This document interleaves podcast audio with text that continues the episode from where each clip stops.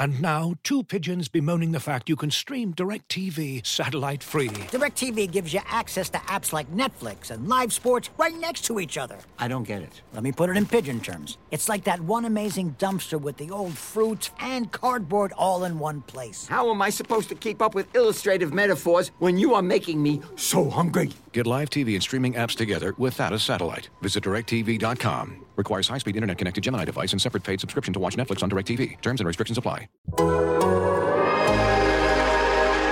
I'm Deonte Burton, and I'm down to dunk. I'm Hamidou Diallo. Hey, I'm Danilo Gallinari. I'm Chris Paul, and I'm down to dunk. I'm Lu Dort, and I'm down to Dort. What's Dort? I, am not gonna lie, I don't know what that was. In English, bro. I'm Darius Bazley, and I'm down to dunk. I'm Shai Gilgeous-Alexander. I'm Steven Adams. I'm Andre Roberson, and I'm down to dunk. On you.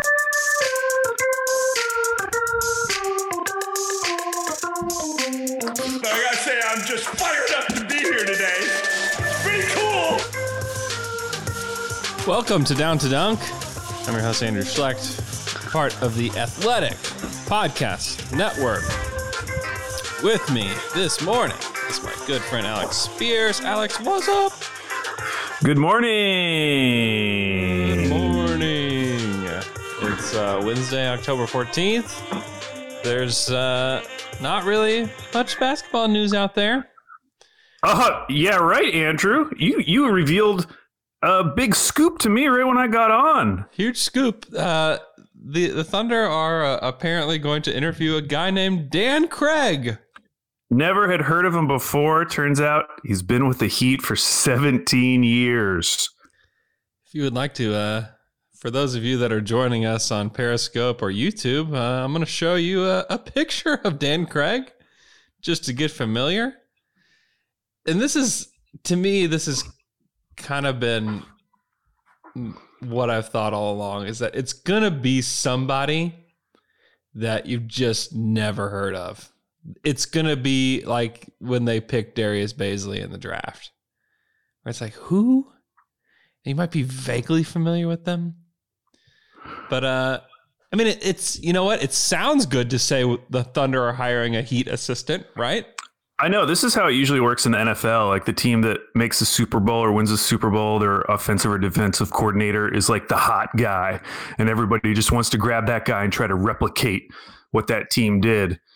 And so, yeah, it makes sense from that perspective. Like, obviously, the Heat looked really good, and everything about their organization and culture seems amazing. So, if yep. you can get the guy who's been there for 17 years and is now the lead assistant with Spo, I mean, how could you not be excited? And he's only 38, so you can have him for another right. 38 years. Perfect. It's perfect. Dan Craig. Hot guy, Dan Craig. Hot guy. oh, man. So, I mean, it's going to be somebody like this Dan Craig, Will Hardy, who's out of the Spurs. Uh, it's going to be somebody like this that they're going to interview and they're probably you're probably not going to hear a lot about it and then they're just going to one day release the thunder have hired dan craig which if you can see his face right now he looks like the most dan craig guy ever wow i'm looking at pictures of will hardy now though he he must be super young yeah he's he, very young he looks even younger yeah we can we can pull up some pictures of will hardy as well. Wow, he's only been now he's only been with the Spurs since 2013. Yeah, when he started as a video coordinator. Yeah, he interviewed with with the um yeah look how young he looks in this picture. Uh, he interviewed with uh, the Knicks, and the Knicks were very impressed with him. Look at him; he looks like he's 14 in this picture. Yeah, but yeah, he's a guy. He's totally a guy. He's a guy that they could hire. Also, he looks like he could be on Down to Dunk on an average week. and hey, we're bringing in our new friend Will Hardy. Went to high school with the guy. I think you guys are really going to like him. Maybe we can get Will on the pod just now and just see what he's up to. I mean, th- that's exciting. I'm just waiting for everything. Although, did you see the article by uh, John Hollinger where he kind of mapped out the next year? and it's all of course very tentative but yeah. it at least made me feel like okay finally stuff is about to happen like he was saying by early to mid-november they're going to set the salary cap mm-hmm. figure that out Then we're going to have the draft on the 18th. We're probably going to have some type of free agency starting in December. So we're going to have a lot of news to talk about through then. And then he put as a target date January 18th, which previously from people like Bill Simmons, I had heard, you know, MLK Day or even later. But John Hollinger was saying that January 18th is really the last or the latest you could go and not have to overlap with football at the end of the year Yeah. if you want to do a full 82 game season Mm-hmm. Which still sounds crazy because he's saying like doing an 82 game season in 150 days and obviously it wouldn't look like a normal season they would try to cut down on travel to make that not as insane as it sounds but that's exciting that's Yeah. not too far away It's it's really not. Honestly, I wouldn't mind if it were pushed even further back. But it's, that's two months yeah. No, I mean, and it's gonna be oh that's three months it's gonna be a, a it will be a wild three months. I mean, it's gonna be quiet, really, for maybe two more weeks, and then stuff is gonna start trickling in. Yeah, like all the all the. I mean, I'm so excited about this draft. We can just jump right into it because I'm getting more excited the closer we get. Yeah, Only because the uncertainty at the top. That's what's like hooked me in. The fact that no one in the league is really certain that either the teams in the two top two spots, two top two spots, really want to make that pick. right. And so Sam Vecenie just released his. I don't know what number mock this is. Is this number eight or something? Yeah, oh. 8.0. 8.0 and he and the first my first takeaway from reading this was that no one really knows what the T-Wolves and what the Warriors really want to do and he was talking about how there's kind of this dichotomy between their two approaches where the Timberwolves are super silent no one knows what they're going to do whereas the Warriors have been leaking like one thing a week Right. in fact, the most recent one, what- I think it was that Devin Vassell guy saying that Vassell, they yeah. like him enough to like take him at two if they have to, but they God. they might want to try to trade back. There's no way you take Devin Vassell at two. Like I like V- Vassell a lot. There's just no chance you take him at two. There's just Right. no way. But it's a really interesting question for both of these teams because you don't get a top two pick every single year. And so you feel like you have to do something with it. And they're all trying to maximize whatever value they can get out of it. And for a lot of people in the league right now, it seems like maximizing that value doesn't necessarily mean taking anyone with that pick. Right. But then, of course, you have to figure out a trade. And no one's really thrown out any like great trades that I've seen so far. Yeah, I think I mean Miles Turner is definitely one that makes sense for the for the Warriors to me. Yeah. Some iteration of Miles Turner back to the Warriors. Because you're not guaranteed to get somebody as good as Miles Turner in this draft, unfortunately. Right. I mean, you can I mean at number 2, I mean they have he has James Wiseman sitting there and that's just for the purpose of that he thinks that if somebody traded for this pick, that's who they would take.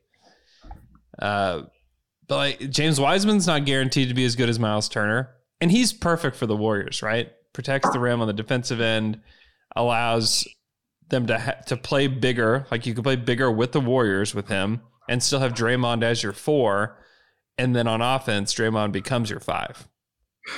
Right. And that I- it was was it in this article or was it somewhere else the idea that one of the responses to the Lakers championship is that the other contenders need to make sure that they have some cavalcade of big men that they can throw out there Yeah. for when when they need them. Not necessarily like you have to have a starting quality center, but you have to have some big man to match up with the Lakers. Mm-hmm. I'm not sure that that's Kevon Looney. It's probably not. Probably not Kevon Looney. Hey, but okay. So before we get into this, uh, we should start with the Thunder because we have nothing else to talk about. And Sam Vecenie chose a guy for us, and so we have to pretend like this is who we're actually going to get. And look who it is. It's a guy we talked about last week. Yeah. Rivals.com. I was looking for guys who are ranked highly coming out of high school, might have fallen, and Isaiah Stewart was one of those guys. Yeah. And you poo pooed it. You poo pooed it. You said he's a dinosaur. He was in Jurassic Park. He's he's not. He can't do anything in the modern NBA. But let me read the people out there what Sam Vecenie says. He says he's one of the most liked bigs by front offices due to his terrific work ethic and motor. He was one of the most productive players in college basketball last season. Evaluators are also big believers in his ability to shoot the basketball. Folks who went up to Washington's practices this season said that he was knocking down shots from distance with ease. He also hit 77% of his free throws. Ultimately, though, Stewart will be a rim running, rim protecting five who rebounds it well and provides a tough interior presence. Now, what's bad with that? That sounds pretty good. Yeah, he's ground bound. There's that. Like he's not a great athlete. And I mean, people, I mean, the same stuff was leaking out about Sabonis during the draft that, oh, Sabonis hit 80 out of 100 threes in his. Well, yeah, and now he shoots threes. but he doesn't really. Well, I mean, he, he, he shot a, he shoots some more than, or I mean, I don't know. I just I read that description. Yeah. And it seemed like there was some upside there. And then I factored in that that he was like number two or whatever we saw on rivals.com coming out of high school. Yeah. He's just and it's like he's just a monster. Like he is like he's in high school. Like this is like play, playing against this just gigantic monster man. I mean, he's gonna kill all the high school guys for sure. But then you get to the NBA, like he's not seven feet. Is one thing about him. He's six foot nine, and he, he's only a center. Like only period. That's it. You could even pretend that Sabonis was a four. You could pretend it. You can pretend it next to Miles Turner. Oh, he's the four. Oh, whatever. You, are not going to do that with Isaiah Stewart. I mean, his to me, his upside is he's your backup center. Why? But you know who else is a six nine center? Who? Bam Adebayo. Bam Adebayo. tell me, tell me why Isaiah Stewart isn't Bam Adebayo. He's just not the athlete. He's just not even close to the athlete that you say that. Then why was he ranked so highly coming out of high school? I mean, Kendrick Perkins was ranked highly coming out of high school. Yeah, but that was a different time. This is in 2020. This guy was ranked this highly. I mean, Byron, don't call me BJ Mullens, number one, baby. Big guys, uh, big guys are are typic. I mean, those guys just destroy in high school because no one's that big in high school, right? Yeah, but it's not. It's not like he's a crazy seven footer. I know, I know. But even six foot nine, was there one guy that was six foot nine on our high school basketball team? Like, I don't think. Um. Well, Sam Bradford is seven feet tall. I was going to say Sam Bradford was the tallest guy on the team. I think. I mean, I would be way more pumped and jacked if they took Leandro Bolmaro. Way more pumped and jacked about that. Why? He's this six foot eight international forward. He can, he's got great, great feel for the game. He's really more of a guard than a forward. Like the way he plays is he's more of a guard, and he he's gonna be a role player type of guy as well. Obviously, I mean, you don't get to this part of the draft and be like, this is a star. But he's a guy that will fit in with an offense. He's just got great feel for the game. And I, I want guys that have good feel for the game and has good size. And he can score off the bounce some. Like Tre Jones, meh. Malachi Flynn, meh. Xavier Tillman, kind of interesting. He's kind of similar to Stewart. Um, then like Tyrell Terry, like take a swing at Tyrell Terry. He's, he's, the problem is he's really short, like too short. But some people mm. have hmm. said he's grown. Some people say he's six three now. If that's true, then he has to be a first rounder. Hmm, hmm, hmm. Um, but I don't know if that's true or not. It's funny when they're like, this guy is six foot one in shoes, or he's six foot one in socks. Like why? Like who measures guys in socks? Like when they're never going to play on the court in socks. Like why would you measure them in socks? I don't know why they do it. I don't know why they do a lot of what they do in the pre-draft process. Mm-hmm. Okay, so fine. You don't like Isaiah Stewart, even I, though you should. I think that Stewart will be a pro. I think he will for sure be a pro. And if and if all you're looking for is to land a guy that will be a part of a rotation as a big guy, then he'll be. I mean, he'll play. I mean, he'll play next year, and that doesn't. That would not surprise me if he played next year. Now, what do you think about Sam Vecenie's comment that, you know, Steven Adams is on the way out?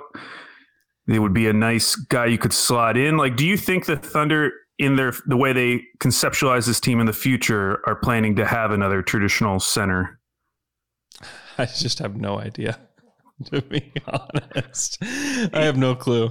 I think, Even I, and it's not a foregone conclusion that Steven's just gone. I mean, Steven's not 32. is he not? No, no, he could stick around for a little while. I mean, he his contract expires. I mean, I just have a I, one. I have a hard time believing they're going to trade him, just from the standpoint that I don't know that you could extract value out of him at this point. Oh yeah, I'm thinking more like you know you let Isaiah play behind for a year, then the year after you unleash Isaiah Stewart. Everyone's like, "Wow, how did he fall? Look at this big man they found." Yeah, no one says that though. What are you talking about? It happens all the time. Like who? Clint Capela, Rudy Gobert, Yeah. Nikola Jokic. Yeah, The big, those type like big guys just fall, Mhm. especially more recently. I don't know. I just feel like you're getting more value, and instead of you're just like shooting, taking a shot in the dark on one of these wings. Whereas Isaiah Stewart has more pedigree than most of these guys around him. yeah, Number does. two recruit, he does. five star. Like I would, I would, I would, and I like Jalen McDaniels has a higher ceiling certainly, but his floor is like he's out of the league. Yeah, I didn't. I didn't like the description of him. He's not. I he's he scares me big time. Like I'd rather take Isaiah Stewart. They were actually these guys were teammates at Washington, but I would rather take. I would rather take Stewart just for the fact that like, you know this is a rotation guy. This is what Sam said about Jaden McDaniels. He also showed intermittent flashes of immaturity and emotion, resulting in six technical fouls and poor body language on the court.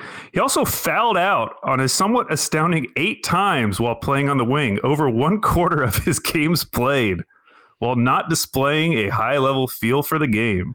He also had a strongly negative assist to turnover ratio. And those turnovers don't even account for the shot selection based mistakes that result in the same outcome as turnovers. That was a that was a pretty devastating couple of sentences there Yeah, that's for Jaden. Yeah, I don't. I would. I would not. I would not. And I don't. I mean, he's like Perry. He's like your Perry Jones Redux. You know, that's what he is.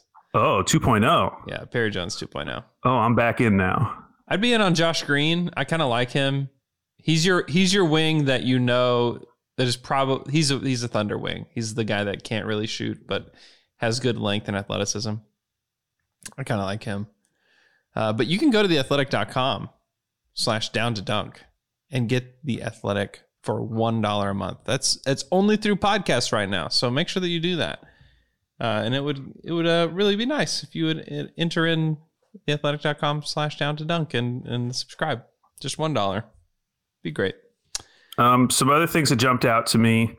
One, RJ Hampton Yeah. going from number 21 in draft 7.0 to number 12.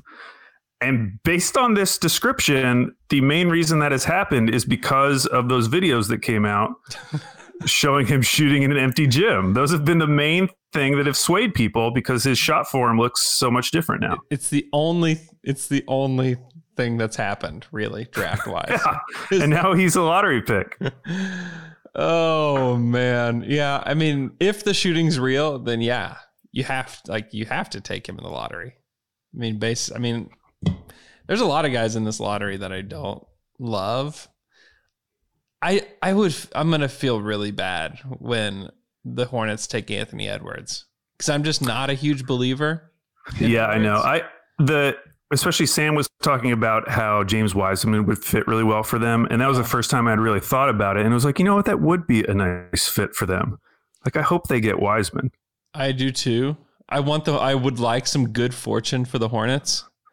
But if they if Wiseman's taken second and they feel like they have to take Anthony Edwards just because he's high on every mock draft and it's kind of like this like groupthink pick. I don't know, man. I'm not I'm just not a huge believer in him. There's I mean there's a lot of guys. I mean I would even take Obi Toppin over him maybe. I don't know. I just he's he's a kind of guard that's like he's very Dion. He's very very Dion, And yeah, and, and that's what the uh, apparently some of the executives were comparing him to Dion Waiters, which is not a great comparison at this point. No, like I would like Halliburton. I really like Tyrese Halliburton. I like Okoro. I'm I'm I'm leaning more Okoro over Edwards just because Okoro is gonna play so hard, and if if Okoro, he's another guy that if his if he can shoot, he's a star. But it's a big if. Like it's a it's a big ask to get right. him there. But if he gets there, he's a star. Edwards doesn't give didn't give the same energy and effort all the time and didn't defend well. And Okoro like just did it all the time.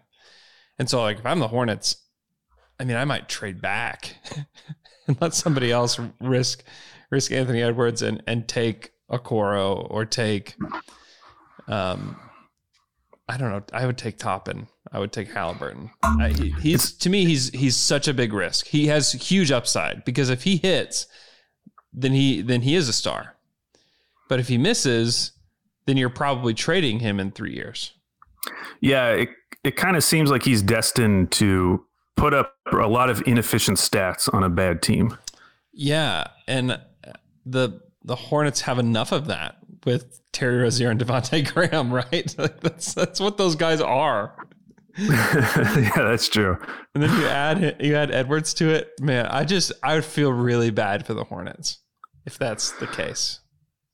So the other question I wanted to ask you is, you know, every year, depending on who wins the championship or who makes the finals, somebody tries to find a player on one of those teams to like replicate. Like, can we replicate this model in any way? Yep. And I don't think teams are necessarily looking at the Lakers saying, "Hey, we just need to go get another Anthony Davis. If we can add that guy to our team, will be great." But right. Bam Adebayo does represent kind of like a new version of what centers can be, although he's kind of a continuation of Draymond. But that type of playmaking five has become more and more common in the league. Mm-hmm. And now we've seen multiple examples where it's been successful. So, who is going to be getting the Bam bump? In other words, who are the maybe undersized centers that have a little playmaking and that are going to go much higher than they're currently projected simply because teams are like, who this could be the next Bam. And I think I know who you're going to say, but tell me. Well, it's, I mean, it's, it's Onyeka Okongwu for sure. And then uh, Precious Achiuwa is, is another one as well. I also think Okoro is going to get the, uh, the Jimmy Butler bump because he's like this big, strong wing that rebounds and defends and gives effort all the time. He's like he's very Jimmy and doesn't shoot real well. so he's very Jimmy. And so he's I feel like both those guys are gonna get this heat bump. Where like you could see Okoro taking like fourth in the draft. And it's because like, wow, look what Jimmy Butler just did. And he didn't shoot threes. He didn't have to. You know, Okoro doesn't have to shoot threes to be effective to change the game for us. And it may be right. right. I mean, that may be that may be right. I mean, he may, he could end up being the best wing in the draft. I mean, that wouldn't surprise me um, just because he does have that ceiling with the shooting. The shooting has got he's he's got to be a better shooter, but I mean that's that's in play for him. But yeah, there's there's going to be this heat bump, and Okongwu is always going to be a top ten pick. Let me see where does he have Precious. Also, like Patrick he, Williams is another guy that when you look, yeah, that was a guy reading about him.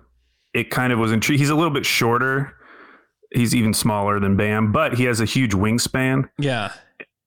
And he talked about how he might have this untapped playmaking potential. Yeah, he's he he could be like if there is a Draymond of this draft, like that could be Patrick Williams. Uh I'm a I really like Patrick Williams. He was a, And he's super young. Look at that age, Andrew. He's very young and he 18. He was projected. He was one of those guys. He was a um five star recruit type of guy, like pedigree all over the place. So he's I I'm a big Patrick Williams guy. I like that he's rising in these mocks because it to me it makes sense. Like definitely over guys like Aaron Nesmith, who's like just a shooter. Definitely over uh, Kira Lewis. Um, then like Precious is a guy that is rising as well. Like he could be getting the Bam bump some because he's he's a really good defender. um, and can, is super mobile, uh, and will definitely be a five. So he's to me, he's a guy as well that was in like the twenties, like mid twenties, and he's rising. So the, those guys to me are are getting the bump, like this Miami Heat bump. Um,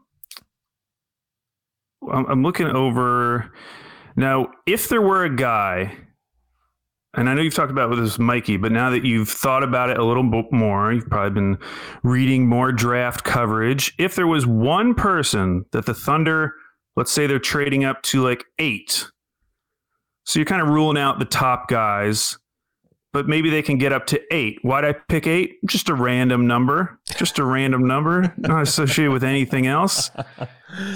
if they were at eight, who would you be targeting? Also, by the way, Sam Vecenie has the Knicks taking Devin Vassell, which just seems like such a letdown. I know that he can be something, but Knicks are coming in. They have a new coach. Mm-hmm. Actually, I've been thinking about this because we, we, were we were saying last week that oh, the Knicks probably aren't going to give up their eighth pick for something. But then I was reminded about the Jimmy Butler offer to the Timberwolves when they had Tom Thibodeau as their head coach, mm-hmm. where the Rockets offered them four first round picks plus salary filler for Jimmy Butler. And he didn't want to do it, instead, taking the guys Robert Covington and Dario Saric because he knew that those would help him win. So you know that Tom Thibodeau is coming into this wanting to win because that's what he's wanted to do every single place he's been. He's never really been like a long term developmental type of guy. So I don't know. Just seeing a name like Devin Vassell, where you're just like, okay, like he could, he could be good, but mm-hmm. I'm almost more convinced now. Now that I've factored Tom Thibodeau in, into it, that they might be willing to trade the eighth pick if they can get back real NBA players. Yeah, yeah. Vassell's somebody that I would consider at that spot for sure. I'd ha- I'd hate him on the Knicks, by the way, because they don't have a point guard. I mean, he's Vassell's a guy that needs a lot of time to get his shot off. He's not a guy that's going to create his own shot, but he's he's a three. He's like strictly like a three and D wing that can occasionally attack a closeout and hit a mid range jump shot. But he needs time. He he took few threes in college this past year just because he does need time to get that shot off, and there's no space at Florida State at all. But he's a good. He's going to be a good defender. He's got good length. Uh, he's not huge. He's only he's, but I do think that he's a guy that will be a, a wing role player in the league for a long time. But I don't like him on the Knicks at all because I think that he, you need somebody that can set him up. Uh, and you also need a coach who will play him. You need a coach that will play him. Like I like him on the Wizards a lot, uh, especially if John Wall can come back and play at all because he's a guy that sets up. He set up more. I think Fred said the other day that he is still like number one in corner three assists, even though he in the last five years, even though he sat out all of last year. so I like him on the Wizards a lot. I don't like him on the Knicks. If the Thunder were to trade there, I would take Okongwu. If Okongwu was there, I'd take him without hesitation. Without hesitation. And, and give me the quick 30 second pitch for Okongwu. Uh, he's six nine. He can guard everybody. Hey, you know who else is six nine? Hmm. Isaiah Stewart. yeah. we can wait on him. Same size. Okay, not convinced. Keep going. Stewart guards fives. period. The end. Okongwu can guard everybody. Well, based on their height, he's got sound, sound pretty similar. Right. He's uh he's got like really good touch around the rim and he's got pretty good feel as well. Um, and he's just so aggressive. Like you just watch him, just go even just watch his highlights for five minutes, and like he's the easily the most aggressive guy on the court. And he's not going to back down. He's gonna he's gonna have a lot of dunks on people, like in their face. And so to have a to have a guy like that setting a screen who I think he'll be a great screener in the NBA, setting screens for SGA, uh, playing next to a guy like Bazley is perfect, where he's not a he's definitely not a traditional center for sure, but he's gonna run the floor like crazy as well as Bazley does, and I'm just to me those guys together are I mean, to me, that's a start of like a building block for sure. And then if you're going into next year and you're tanking, and this isn't really the this isn't really one of your picks that you think is going to take you to the top, but he could be certainly the starting center of the future for the Thunder. I mean, another guy is, you could consider is like kill. Oh no, go ahead. We'll we'll stay. So okay. Onyeka, is there any upside in terms of shooting and or playmaking ability? Yeah, I think probably more playmaking is okay. is possible. It's really it's hard to say though. But if if he's only like a rim running guy, but he's different than like a Capela because he can defend everybody and he can move with everybody. So he's not a he's not somebody that will necessarily get played off the floor for that reason. Hmm. Which I really like. I really like him. I don't know why he's going nine. I feel like he should go a lot higher than that. I mean, if I'm the Knicks, I'd rather have him. I don't know that they've already got their center position. Something related to that. Uh, so Ben, what is Ben's name? Thinking Basketball.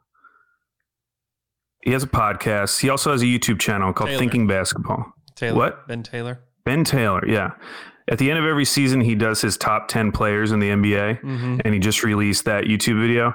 And I was watching it, and he had some really interesting stats. Of course, I don't remember what stat it was, but he was talking about how certain, like, quote unquote, traditional centers, but not even traditional because he included Brook Lopez and Miles Turner, mm-hmm. in whatever this stat was um, about, like, their defensive impact. There's been a significant drop off when these guys get to the playoffs. Yeah even someone like Brook Lopez or Miles Turner, who we think of as like a you know modern five who can shoot and also defend. But his big example with it was Rudy Gobert, who in this stat had gone from like second in impact to 54th in impact when he got wow. to the playoffs. Wow. Um, and I'm assuming one of those reasons is because when I do think of those guys, even the ones that I think of as a stretch five, they don't really guard everyone. And oh. so someone like Onyeka, if he can guard everyone on the court, maybe that's like what the real modern five needs to be. Yeah. As opposed to just shooting threes. I mean, that used to be all we were talking about. Yeah. You know, if we could just get a big, uh, if we just get a center who shoots three, if we can just get Steven Adams to shoot threes, yep. we'll have unlocked everything. Yeah. Okongwu was really young. He's 19. And he, oh, he, I like that. he would have some potential to shoot corner threes as well, I think. I think that I don't think that's not there. So for all those reasons, I I really like him, and I, I also just like I like having guys that give max effort all the time like that on your team, especially on a young team. Whereas if you take like if like they came away with Okongwu, that'd be great. Like, but if you came away with like McDan- Jaden McDaniels, like okay, great. Like this is like another dude that's gonna be just playing Xbox all the time and being late to practice and and not doing everything you want him to do. And like you just don't want those guys. Like I just don't, especially with a rebuild, you don't want those guys. Like you want guys like Okongwu. If Killian Hayes is there at nine, like he's very intriguing as a guy that could play next to SGA. He's kind of similar to SGA. Um, his if his jumper is real, then he's going to be very good. And so to me, he's he's interesting. Patrick Williams is also a guy I would I would consider even as high as eight, just because he's the six. Like he's a he's a wing. He's probably more of a four, which is like if you really believe Darius Bazley is your forward of the future, then maybe you don't consider Patrick Williams. But to me, I feel like he could play some on the wing, and I'm I'm a big fan of him. Man, KOC would love it if we got Killian Hayes. He would. we moved up for Killian Hayes. Yeah, that would be interesting. He would. He would be very high on the Thunder's potential. Um, he's very left hand dominant, which is a little bit scary. I like that. I'm left handed. Yeah. That's a positive. But Okongwu is my answer. He's my guy for eight, no doubt. But yeah, I, going back to the Knicks, I'm just like getting more and more convinced that they're going to make just a ton of moves in the in the hopes of making that team competitive. Mm-hmm. If only because their coach is Tom Thibodeau. I was just thinking more and more like Tom Thibodeau is not going to want to coach like an obvious 25 win team. He's not going to want to like wait around. No. And I and I'm sure the fan base is not super jacked about that. like if I were if the Thunder hired Tom Thibodeau, I'd be mortified.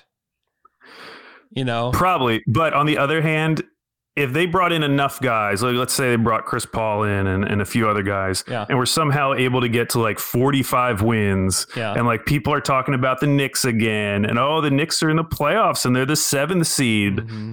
like all those fans would all of a sudden be excited because Yeah. somebody would be talking about the Knicks in June. Yeah, that's true. I mean, it was very exciting to be a Thunder fan this year. I get that. Looking for an assist with your credit card but can't get a hold of anyone? Luckily, with 24 7 US based live customer service from Discover, everyone has the option to talk to a real person anytime, day or night. Yep, you heard that right. You can talk to a real human in customer service at any time. Sounds like a real game changer if you ask us. Make the right call and get the service you deserve with Discover. Limitations apply. See terms at discover.com/slash credit card. This episode is brought to you by Michelob Ultra, the official beer sponsor of the NBA. Want to get closer to the game than ever before? Michelob Ultra Courtside is giving fans the chance to win exclusive NBA prizes and experiences like official gear, courtside seats to an NBA game, and more. Head over to michelobultra.com slash courtside to learn more. But yeah, Speak, speaking of the Knicks, real quick, um, there's a video which you can go on NBA Reddit to get it if you want to watch it. It's called Backstage Lakers. Mm-hmm. And it's about how the Lakers coaching staff and video coordinators prepare for each game. And it's like a little eight minute thing, but it's really interesting because they happen to be filming on a game day when they when they were playing the New York Knicks. And so it starts with their video coordinators coming in at like 5:30 a.m. and starting to cut film and like make all of these video uh, like showcases for all the players and coaches that they could watch on their iPads. And then you get to go into the coaches meeting, and Vogel is just like, "This is a really good team." Talking about the Knicks, this is a really good team. like they don't have any star guys, but there's there's a lot of guys that scare you. There's a lot of guys that scare you on this team. And it was just amazing the amount of preparation that the LA Lakers, NBA champion LA Lakers, were putting into some like random January game against the New York Knicks. I mean, it was insane the level of detail. And from everything you hear, like the level of detail and preparation jumps exponentially in the playoffs. Mhm. And so this is just what they were doing for just a regular. I mean, the Knicks were a 25 win team, and the Lakers were spending hours and hours poring over Knicks film. and and Vogel's like talking to the guys, like, "Hey guys, they're because this was after their head coaching change. Like, they're five and six in their last couple games. Like, they're really turning things around. Like, we we can't take this, which is what you have to do. But and and I think instinctively, I knew that the good teams did prepare this way. Mhm. But just to see it was like, wow, like that's why Vogel is like a good like you I watched that video and I'm like, wow, Vogel's a really great coach. Like he was there at like 6 a.m. on this game day. Of course, he knows he's getting filmed, so I'm sure that factors into it. They're not going to make fun of the Knicks Right. in front of the cameras, Right. but Although still, you could, and you wouldn't get killed for it. People would probably everybody Right. collectively laugh together about that. Yeah. But just the level of preparation was amazing. And I'm sure it's true for most good teams. I'd love to see like the prep for every team in the league just to see how they differ. Mm-hmm. Um, it was really impressive though. And then they go into that coach's room and you have like Lionel Hollins and you have Jason Kidd. You have like all these really high level assistant coaches. It was impressive.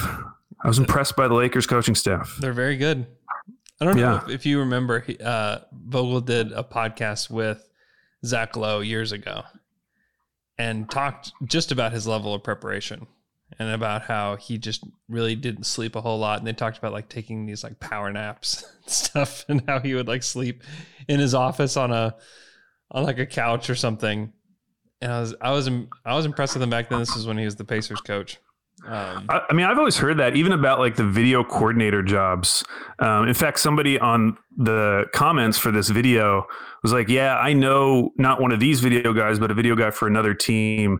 And he said it's basically like working two and a half full time jobs because everyone knows that everyone that there are a ton of guys who want that job. yeah. There are a ton of people who want that job, and so you have to go hundred percent every single hour of every single day Mm-hmm. and it just drains you over time Mm. unless you are like really like in love with basketball. If this is not your passion, it would just apparently run you into the ground doing one of these jobs. Yeah. Well, uh, for the Athletic, Mo Dakhil uh, was a video coordinator for the Clippers and for the Spurs. One one other team, I can't remember which. But yeah, I mean, he's talked about how much detail you have to have to have and how much work you have to do. That it's it's insane. Uh, and then uh, there was uh, Jared Dudley was on the Bill Simmons report, kind of going along yeah. with this, but they were talking about uh, Frank Vogel and why he was such a good coach for LeBron. Mm-hmm. But he was giving an example of like in the playoffs in the first round, Vogel came up with like some adjustment for the Blazers and, and presented it in a pregame meeting, and LeBron just started like clapping he like stood up and started clapping because he thought it was such like a good idea. Yeah. That's awesome. Because I mean, how if you were to poll like all NBA writers before the season and say which coach is getting fired this year? Oh, absolutely, and that's why I'm kind of torn on this idea. And I, you saw both sides of it after the Lakers won. It's like on one side, it's well, they have you know two of the top five guys in the league. Like, of course they were going to win. And then on the other side, you have those videos that people have made showing all the pundits at the beginning of the year, which it kind of brought me back of like how much fun we were making of that Lakers roster. Mm-hmm. You know, because they have like Dwight Howard and Rondo and like just all these guys. You're like, who cares? Like these aren't. Nothing here is getting me excited. Yeah. And you start thinking about their defense, and there were all these tweets from like big accounts talking about like the Lakers are going to have a terrible defense. Like the Clippers are going to eat them alive. Yeah and it was kind of nice to get back in that frame uh, that that frame of mind from last summer where like it wasn't assumed that the Lakers were going to win the championship and in fact a lot of people were down on the Lakers mm-hmm. so are you on the side of like we just underrated them and we should have always recognized that these are two of the top 5 guys or do you give the Lakers a little bit more credit for like putting together what they did with with with a roster that I still don't love. I still look at those players like, would you be excited if the Thunder went out and signed like a free agent Dwight Howard or Rajon Rondo? Like, assuming no. we brought back this same team, we're trying to add a few more pieces for the playoffs. Would you be excited if we brought in Kyle Kuzma? Would you be excited if we brought in like any of these guys? No, no. Like they still they still aren't exciting me. This is the LeBron effect, though, right? I mean, he's done this throughout his entire career. He's played with guys that aren't great.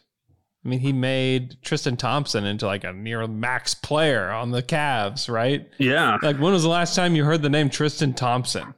It's been a while. I mean, not. I haven't. I haven't spoken his name on the podcast probably since LeBron was on the Cavs. He probably just got pinged. I mean, Matthew Dellavedova was he? Did he have a career outside of playing with LeBron at all? No, he. I think he got paid though. Yeah, he did get paid. LeBron got, got that guy paid. I mean, he's been doing this his whole career, where he just he can he just elevates everybody's game around him so much to where if you're even close to a pro, he makes you look like you're actually a good role player. Like I feel like Alex Caruso is one of those guys. Like, Alex Caruso was out of the league. no, that is one guy where if the Thunder traded for him or or like signed him, whatever he is, in the offseason, Thunder fans would be pretty pumped. Pretty pumped and jacked. I also think that he'd be a disappointment. Yeah, he would be. I don't think he could he you can't do the same things without LeBron next to you. That's just a fact and so he's just been doing this his whole career. It doesn't it honestly doesn't really matter who LeBron has around him, except for if he has another big time star next to him. I mean, that's when he has had his ultimate But at this success. at the same time, I feel like it takes him doing that again and again for people to recognize that, oh yeah, that is like what LeBron does. And I'm I'm guilty of it too. I mean, the other thing I was thinking about was coming out of last season where LeBron has his first like quote unquote major injury of his career where he's out for an extended period of time. He's getting older. Like there was a very easy argument to make going into last season that like LeBron's not done, but he's definitely like in the twilight of his career. Yeah. And Anthony Davis has never really done anything as like the lead guy on his team. Mm-hmm. So I I honestly think it made sense to like downplay the Lakers' chances going into last season.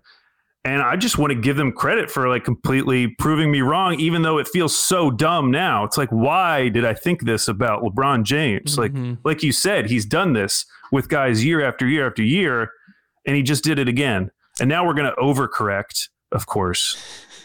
Lakers will be like prohibitive favorites going into next season. Yeah. And maybe they should be. Maybe they should be. And maybe LeBron will be like the front runner for MVP. I mean, there's Yeah. no way Giannis puts up the stats he puts up this year or even a little bit better and everyone's like, "Yeah, let's give it back to back to back to Giannis, a guy who like can't get to the finals." Like no one's going to do that now. They're going to make him prove it. It's kind of like James Harden a little bit. Yeah. Where like James wins and like James is like voted really high and then he loses in the playoffs so so many times that you're just like, okay, like prove to me that something's different. Like show me Right. something that's different. Like if Prove to me that this matters, that any of this matters. Exactly. Which it's I think that that will be an interesting storyline. The Bucks are will be very interesting. And I think that pressure could make him leave if he doesn't if they don't make the finals this next year. Yeah, it's kind of funny in retrospect thinking about that 2016 season.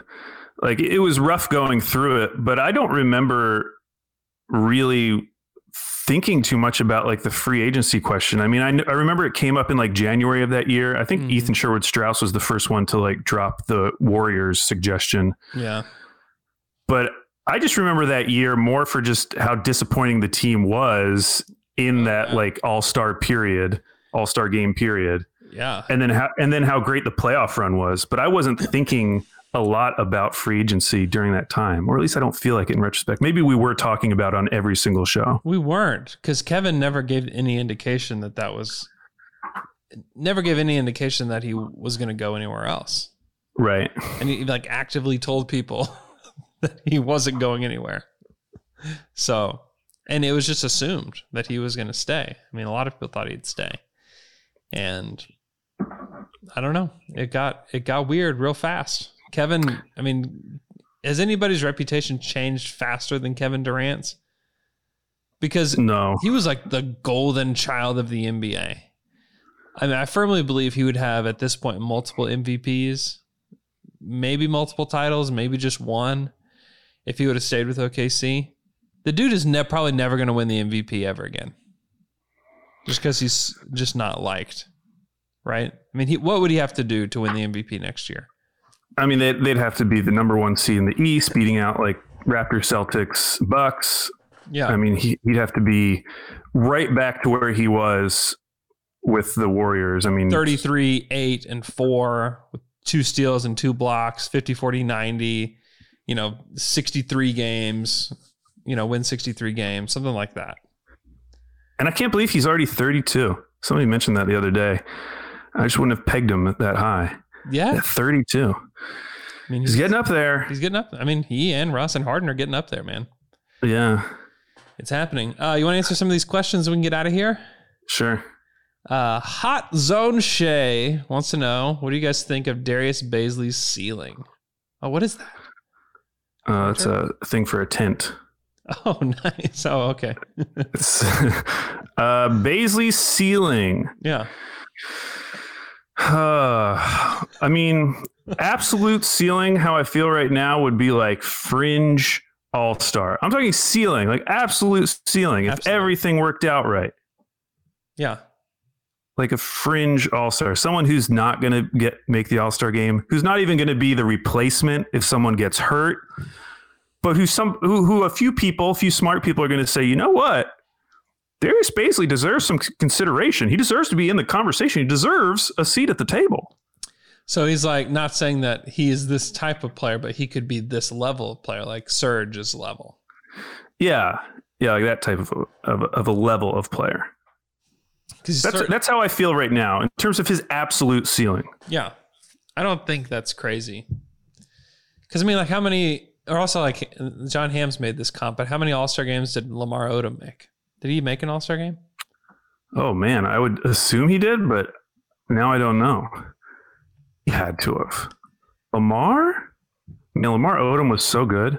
He was great. I mean, if he could, if the Candyman, yeah, he never made an All Star game. Yeah, I didn't think so. Maybe that's a level. Maybe that's the peak level when it's talking about like a type of player. Yeah, and the level of player. Maybe that's like his absolute peak. Lamar Odom should have been an All Star, by the way. Like he had All Star level talent. Um, he was just a big dum dum. Yeah, he was so awesome. Yeah, the, the difference I would say though is Bazley does. I mean, even already in his first year, and especially in the bubble, like he's aggressive. He's aggressive offensively. Mm-hmm.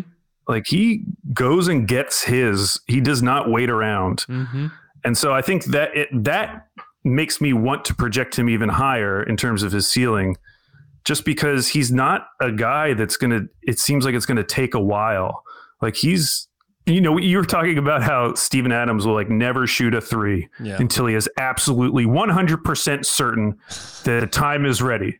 Whereas like Bazley is the complete opposite of that. Like he made, he was doing things by the end of the year that we would like have never guessed that he would be able to do in his rookie season. I know. Because he's just constantly trying things on the court. Yeah. And he just turned 20. Still very young. He's he's certainly a wild card in this whole rebuild. Cuz if he turns out to be a starting level player in the NBA, that is a, I mean that I cannot understate how big of a deal that is. Um and also mostly because of his versatility. He's a lefty, he can guard multiple positions already. He can play really 3 through 5 already. And I don't know. He's interested. Somebody was asking the question. I can't remember who it was on Twitter where he would go in this draft this year. You have any thoughts on that? Uh, well, real quick, Bet Edwin said, "Have you ever compared Bazley's stats to Domas's rookie season? They are identical." I got to say that's like an argument against Bazley for me because Sabonis was so bad, and his rookie season stats are so bad, and obviously it was not reflective of the player that Sabonis was. But that actually scares me more why, why does it scare you? because the stats were so bad. And like we knew that Domas was in a bad position that season, that he was either playing out of position or just wasn't in a good system for him. Whereas I don't think you can necessarily make that argument with Bazley. I mean, Bazley was given a lot of freedom in ways that Sabonis wasn't. So if they're putting up similar terrible stats, I might need to lower that uh lower that ceiling a bit. In terms of where Bazley would go, I'd put him like late lottery. Maybe maybe right behind uh recently lotteried man RJ Hampton. Yeah, in that, yeah. And you can make arguments that Hampton it would be more valuable just because he does have that burst of speed as a guard. That's really hard. I mean, that's hard to find. But, but put him above Aaron Nesmith. Oh, for sure. Yeah, let's yeah, let's let's get Aaron Nesmith out of here. Oh, somebody said Bays is our Bam. Bays is our Bam. He's got to put on a lot of weight. Yeah, I mean, you look at Baze's stats. He was 34, almost 35% from three. The thing he didn't he didn't play as many minutes as Sabonis, did he? Uh, no, Sabonis played a ton of minutes. Yeah, he played a lot. that rookie season. I don't know. Basically, to me, the difference in projecting is that Bazley already defends at a at a really good level, and on the perimeter and close to the basket. And so, if you believe in the shot, which I don't know if you can even use the playoffs as a if you believe in the shot statement, because he was, well, it's it's kind of he was twenty two percent from two, but he was fifty percent from three. if you believe in the three point shot, he's got to get stronger. He's got to be able to finish around the basket. That's what killed him. He didn't take very many shots um, from two. Uh, so he took 22 threes in the playoffs. He was 11 of 22. You know how many two point attempts he took In the bubble, in the playoffs? uh, 20. Nine. Nine. He was two of nine. So, I mean, like when you say 22%, you're like, oh boy. That includes dunks? It includes any two point shot. Man, I think of him more as like a get out and transition guy. I'm surprised there weren't more like easy layups there. Yeah. it uh it wasn't there. I think the other He had one thing dunk. He had one dunk. in one dunk. Yeah. The other difference in comparing them is that Sabonis was so much more developed by that point. I mean, coming out of Gonzaga, I mean, everyone knew what skills Sabonis had. Yeah. We just weren't able to show them off in his time with the Thunder. Whereas Bazley was basically a blank slate. We knew nothing about what his skills were. And everything we learned was like a brand new piece of data. Yeah. And he was So- basically a year older than uh, Yeah, than true. coming into the coming into the league. Which is not that big a deal. But yeah. I mean you look at his his stats. I mean Sabonis was thirty two percent from three, so not quite as good. Thirty nine percent from the field. Sixty five percent from the free throw line on like no attempts. on no attempts. It was a bad rookie season. I I had honestly given up. And it was just because he wasn't being put in a position to succeed. Yeah, and he he was he couldn't have been on the Thunder that year. But that's what's so weird because that I mean that was an important season, or we thought it was an important season. Um, it was just weird that they were so excited to go draft him. This and then they were thinking of the future. They weren't thinking the the present stuff was more like let's just like let's just see what he could do. Like could can he do this? Like we don't know. But we, yeah, but they were starting him. It wasn't like they were easing him into anything. yeah, because they I mean the belief in him was so high, and it's I mean it still is. Like that Sabonis Yeah. is one of their favorite draft picks ever. I mean he's he's one of their guys, and the belief in him was was so tremendous that it's like we can play him out of position, just to get him on the court because we believe in him to play the right way, and to defend and to play hard, and make good passes. And if he can hit threes, great. If he can't, we're gonna eventually get rid of Kanter. And if we have to to make way for him, we can get rid of Adams. That was Yeah. that was always the thought. It was never like, okay, this year let's maximize Sabonis. It was never that. They knew they couldn't. It was impossible. You either if you were trying to maximize him, you the, the minutes weren't there. The minutes weren't there. I mean, honestly, trading him after that rookie season for Paul George, like that was maximizing everything. Yeah. The Pacers and and a lot of it's funny because at that point they're not really going off of what he was doing in Oklahoma City because everybody knew that he was playing the wrong position. They're still Right. looking at Gonzaga stuff. Like, oh.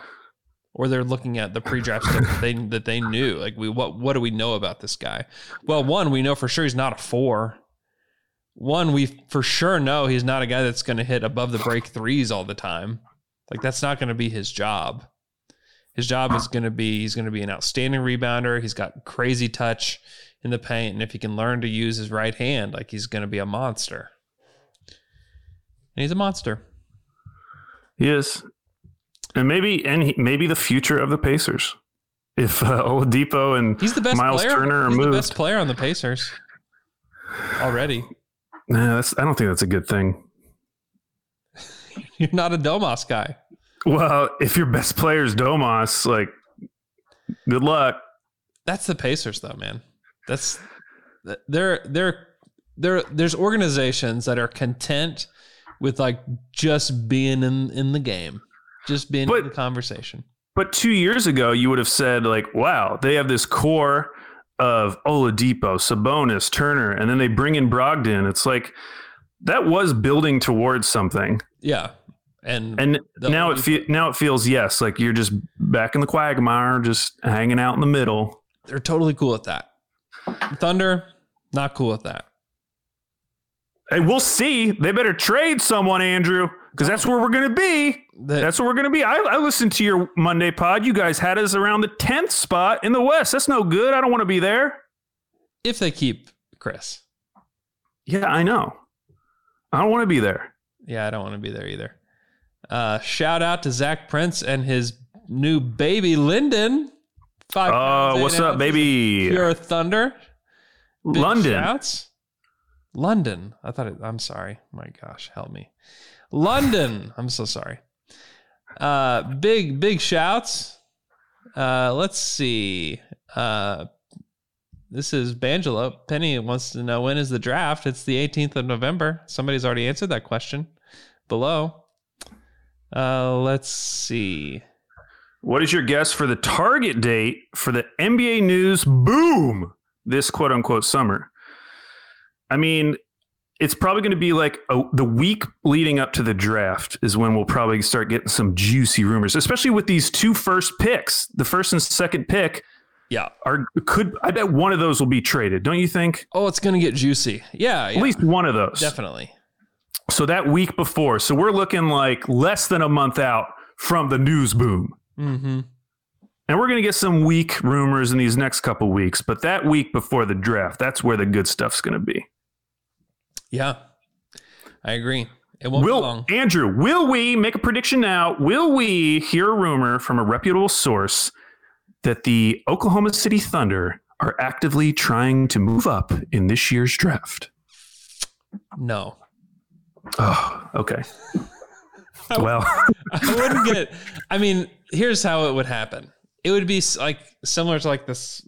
I mean, and they were trying to move up to get Sabonis, but they were shopping Serge Ibaka to do that. I mean, they're shopping. They'll they'll be quote unquote shopping Chris Paul, and if they can get the eighth pick from the Knicks in a deal, cool. I think that they would. I think they would like that, and they'll probably take somebody way like off the wall. They'll take Killian Hayes or something, and we'll all be confused about what to think. Um, but yeah, I don't know. That, I mean, there's a lot of stuff available. This draft is not great. And so if you're at the top and you need to you need to be good, the Thunder have some guys that can help you be good today. Uh, there's not a lot of guys like I don't I I don't know if Obi Toppin is going to make you a better team. I don't know if Deni is going to make you a better team today. I don't know. I I know that Anthony Edwards is probably not going to make you a better team today. James Wiseman probably not going to make you a better team today. That's another guy. Like if the Thunder could trade for the number two pick and take James Wiseman, I'd be pretty pumped and jacked about that. Really? Yeah. He just got uh he he could end up being the best player in this draft class. Really could be. He's got he's got the potential to shoot it. And he can, doesn't excite me. He can move. Like the dude can really, really move. He's not he's not Gobert. Like the dude can move. Yeah. Uh, if I, if the Thunder thought he was the guy, I'd be pretty pumped and jacked about that. I don't know. If the, I don't know if they do. I think Okongwu is a safer pick because I I think you got it right there. Jesse Holland said, Will we always act like each of our next picks will be starters? It feels like we're asking for a lot. Bazley's signs of good stuff, but if we do this forever, it'll be disappointing. Am I just dumb? Uh, I think we talk about them as starters because we hope the team tanks, and so by default they would be starters. Yeah.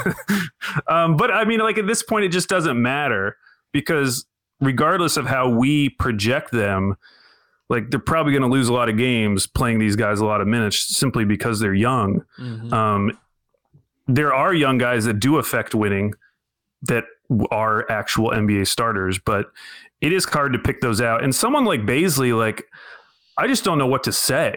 Like it's so it still feels like such a blank slate that you know that's why I said his absolute ceiling would be like the way we talk about Lamar Odom, maybe, where it's you know he's he didn't make an All Star game, but he's respected as like a good quality NBA starter. But that's his ceiling. Like the the the median outcome, the median outcome for Bazley is just like maybe a, a, an energy big off the bench.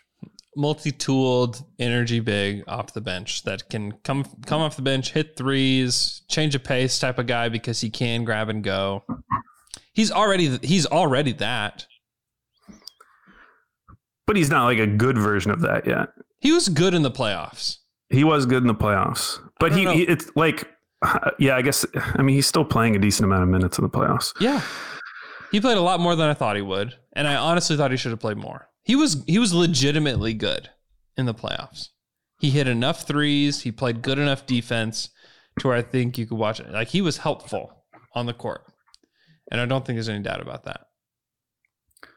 But yeah, I think we have to act like each of our next picks will be starters. Like especially when if we're picking high in future drafts.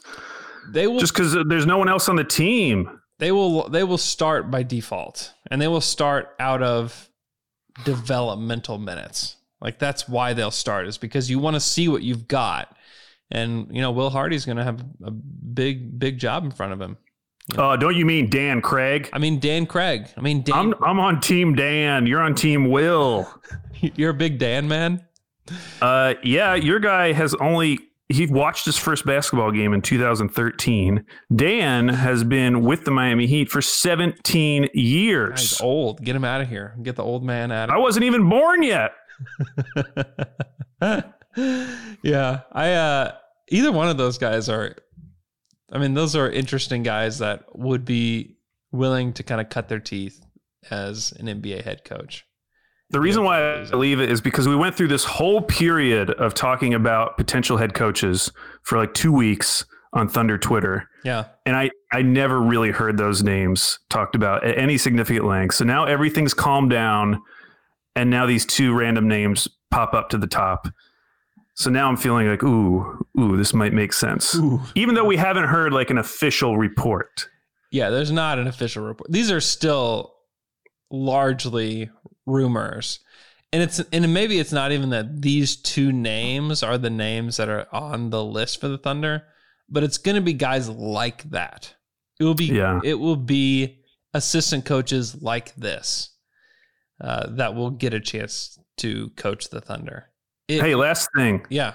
Before we go, D- don't do you agree with me that it's complete BS. It's a sideshow what the Rockets are doing, saying that they're bringing in Ty Lue and Jeff ah. Van Gundy for interviews. Ah. No one thinks they're hiring either of those guys. They weren't able to give Mike D'Antoni a guaranteed five million per year last summer. Yeah. They're only willing to give him two point five million guaranteed. And if he got fired at any point during that season, they wouldn't have given him the other half. And now all of a sudden they're going to get like one of the two hottest coaching names who's probably going to ask for north of 8 million per year. Like it's just all for show. And this is what the Rockets do every single year. They do it with players, any free agent. The Rockets say, "Oh yeah, we're in him. We're we're in on him. We're very interested in going after him. He would look great on our team, whatever." And they're doing it now with coaches, and everyone's falling for it, thinking they're going to get a big name. They're not going to hire either those guys. And if I have to eat crow on that, fine. But I don't think I will. I don't think they're going to hire either of those guys. I think they should hire Ty Lue. If they want to win, hire Ty Lue. Do it. They don't. They don't why do we? Why, what has changed significantly in a good way for Tillman Fertitta from him to not wanting to pay arguably one of their best coaches of all time a fair salary last summer to now wanting to break the bank for another coach? Like I just don't buy it. I mean, ESPN's story with Tim McMahon on Ty Lue's coaching candidacy with the Rockets. It's gaining momentum after Monday's meeting. Well, obviously, if you have a interview that's could gain momentum, doesn't mean it's going to happen. That's like one of those trick words that says that they're discussing like a real legit contract gaining momentum. I, w- I will be shocked and honestly pleasantly surprised for Rockets fans if they get yeah. like a big coaching name. Yeah. I think he's a big coaching name that will ultimately fail the Rockets because I just don't think the Rockets can really get to the top of the mountain. Anyways, it's probably true.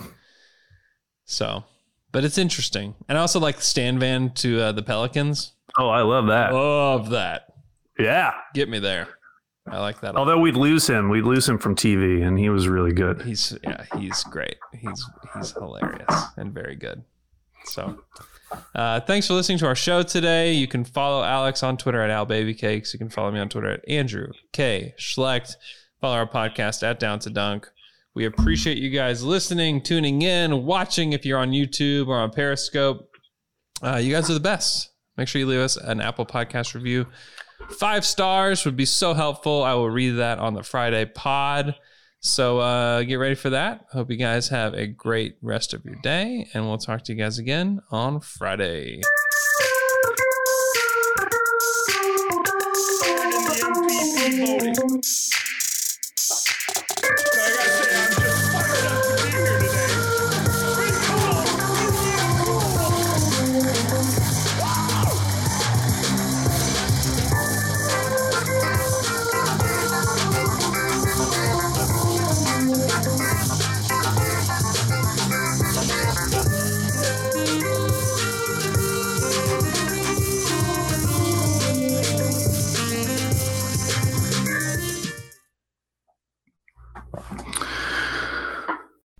As you've probably heard by now, we've teamed up with BetMGM this season. We'll be using BetMGM lines to make all of our picks, and we'll have special offers for our listeners each week. If you haven't signed up for BetMGM yet, use bonus code The Athletic, and you'll get a one-year subscription to The Athletic, plus up to a $1,500 first bet offer on your first wager with BetMGM. Here's how it works. Download the BetMGM app and sign up using bonus code The Athletic. Make your first deposit of at least $10. Place your first bet on any game and claim your voucher for a one year subscription to The Athletic. See BetMGM.com for terms. U.S. promotional offers not available in D.C., Mississippi, New York, Nevada, Ontario, or Puerto Rico. Gambling problem? Call 1 800 Gambler. Available in the U.S. Call 877 8 HOPE NY or text HOPE NY 467 369 in New York. Call 1 800 NEXT STEP in Arizona. 1 800 327 5050 in Massachusetts. 1 800 BETS OFF in Iowa. 1 800 270 7117 for confidential help in Michigan. 1 800 981 0023 in Puerto Rico. First bet offer for new customers only in partnership with Kansas Crossing Casino and Hotel.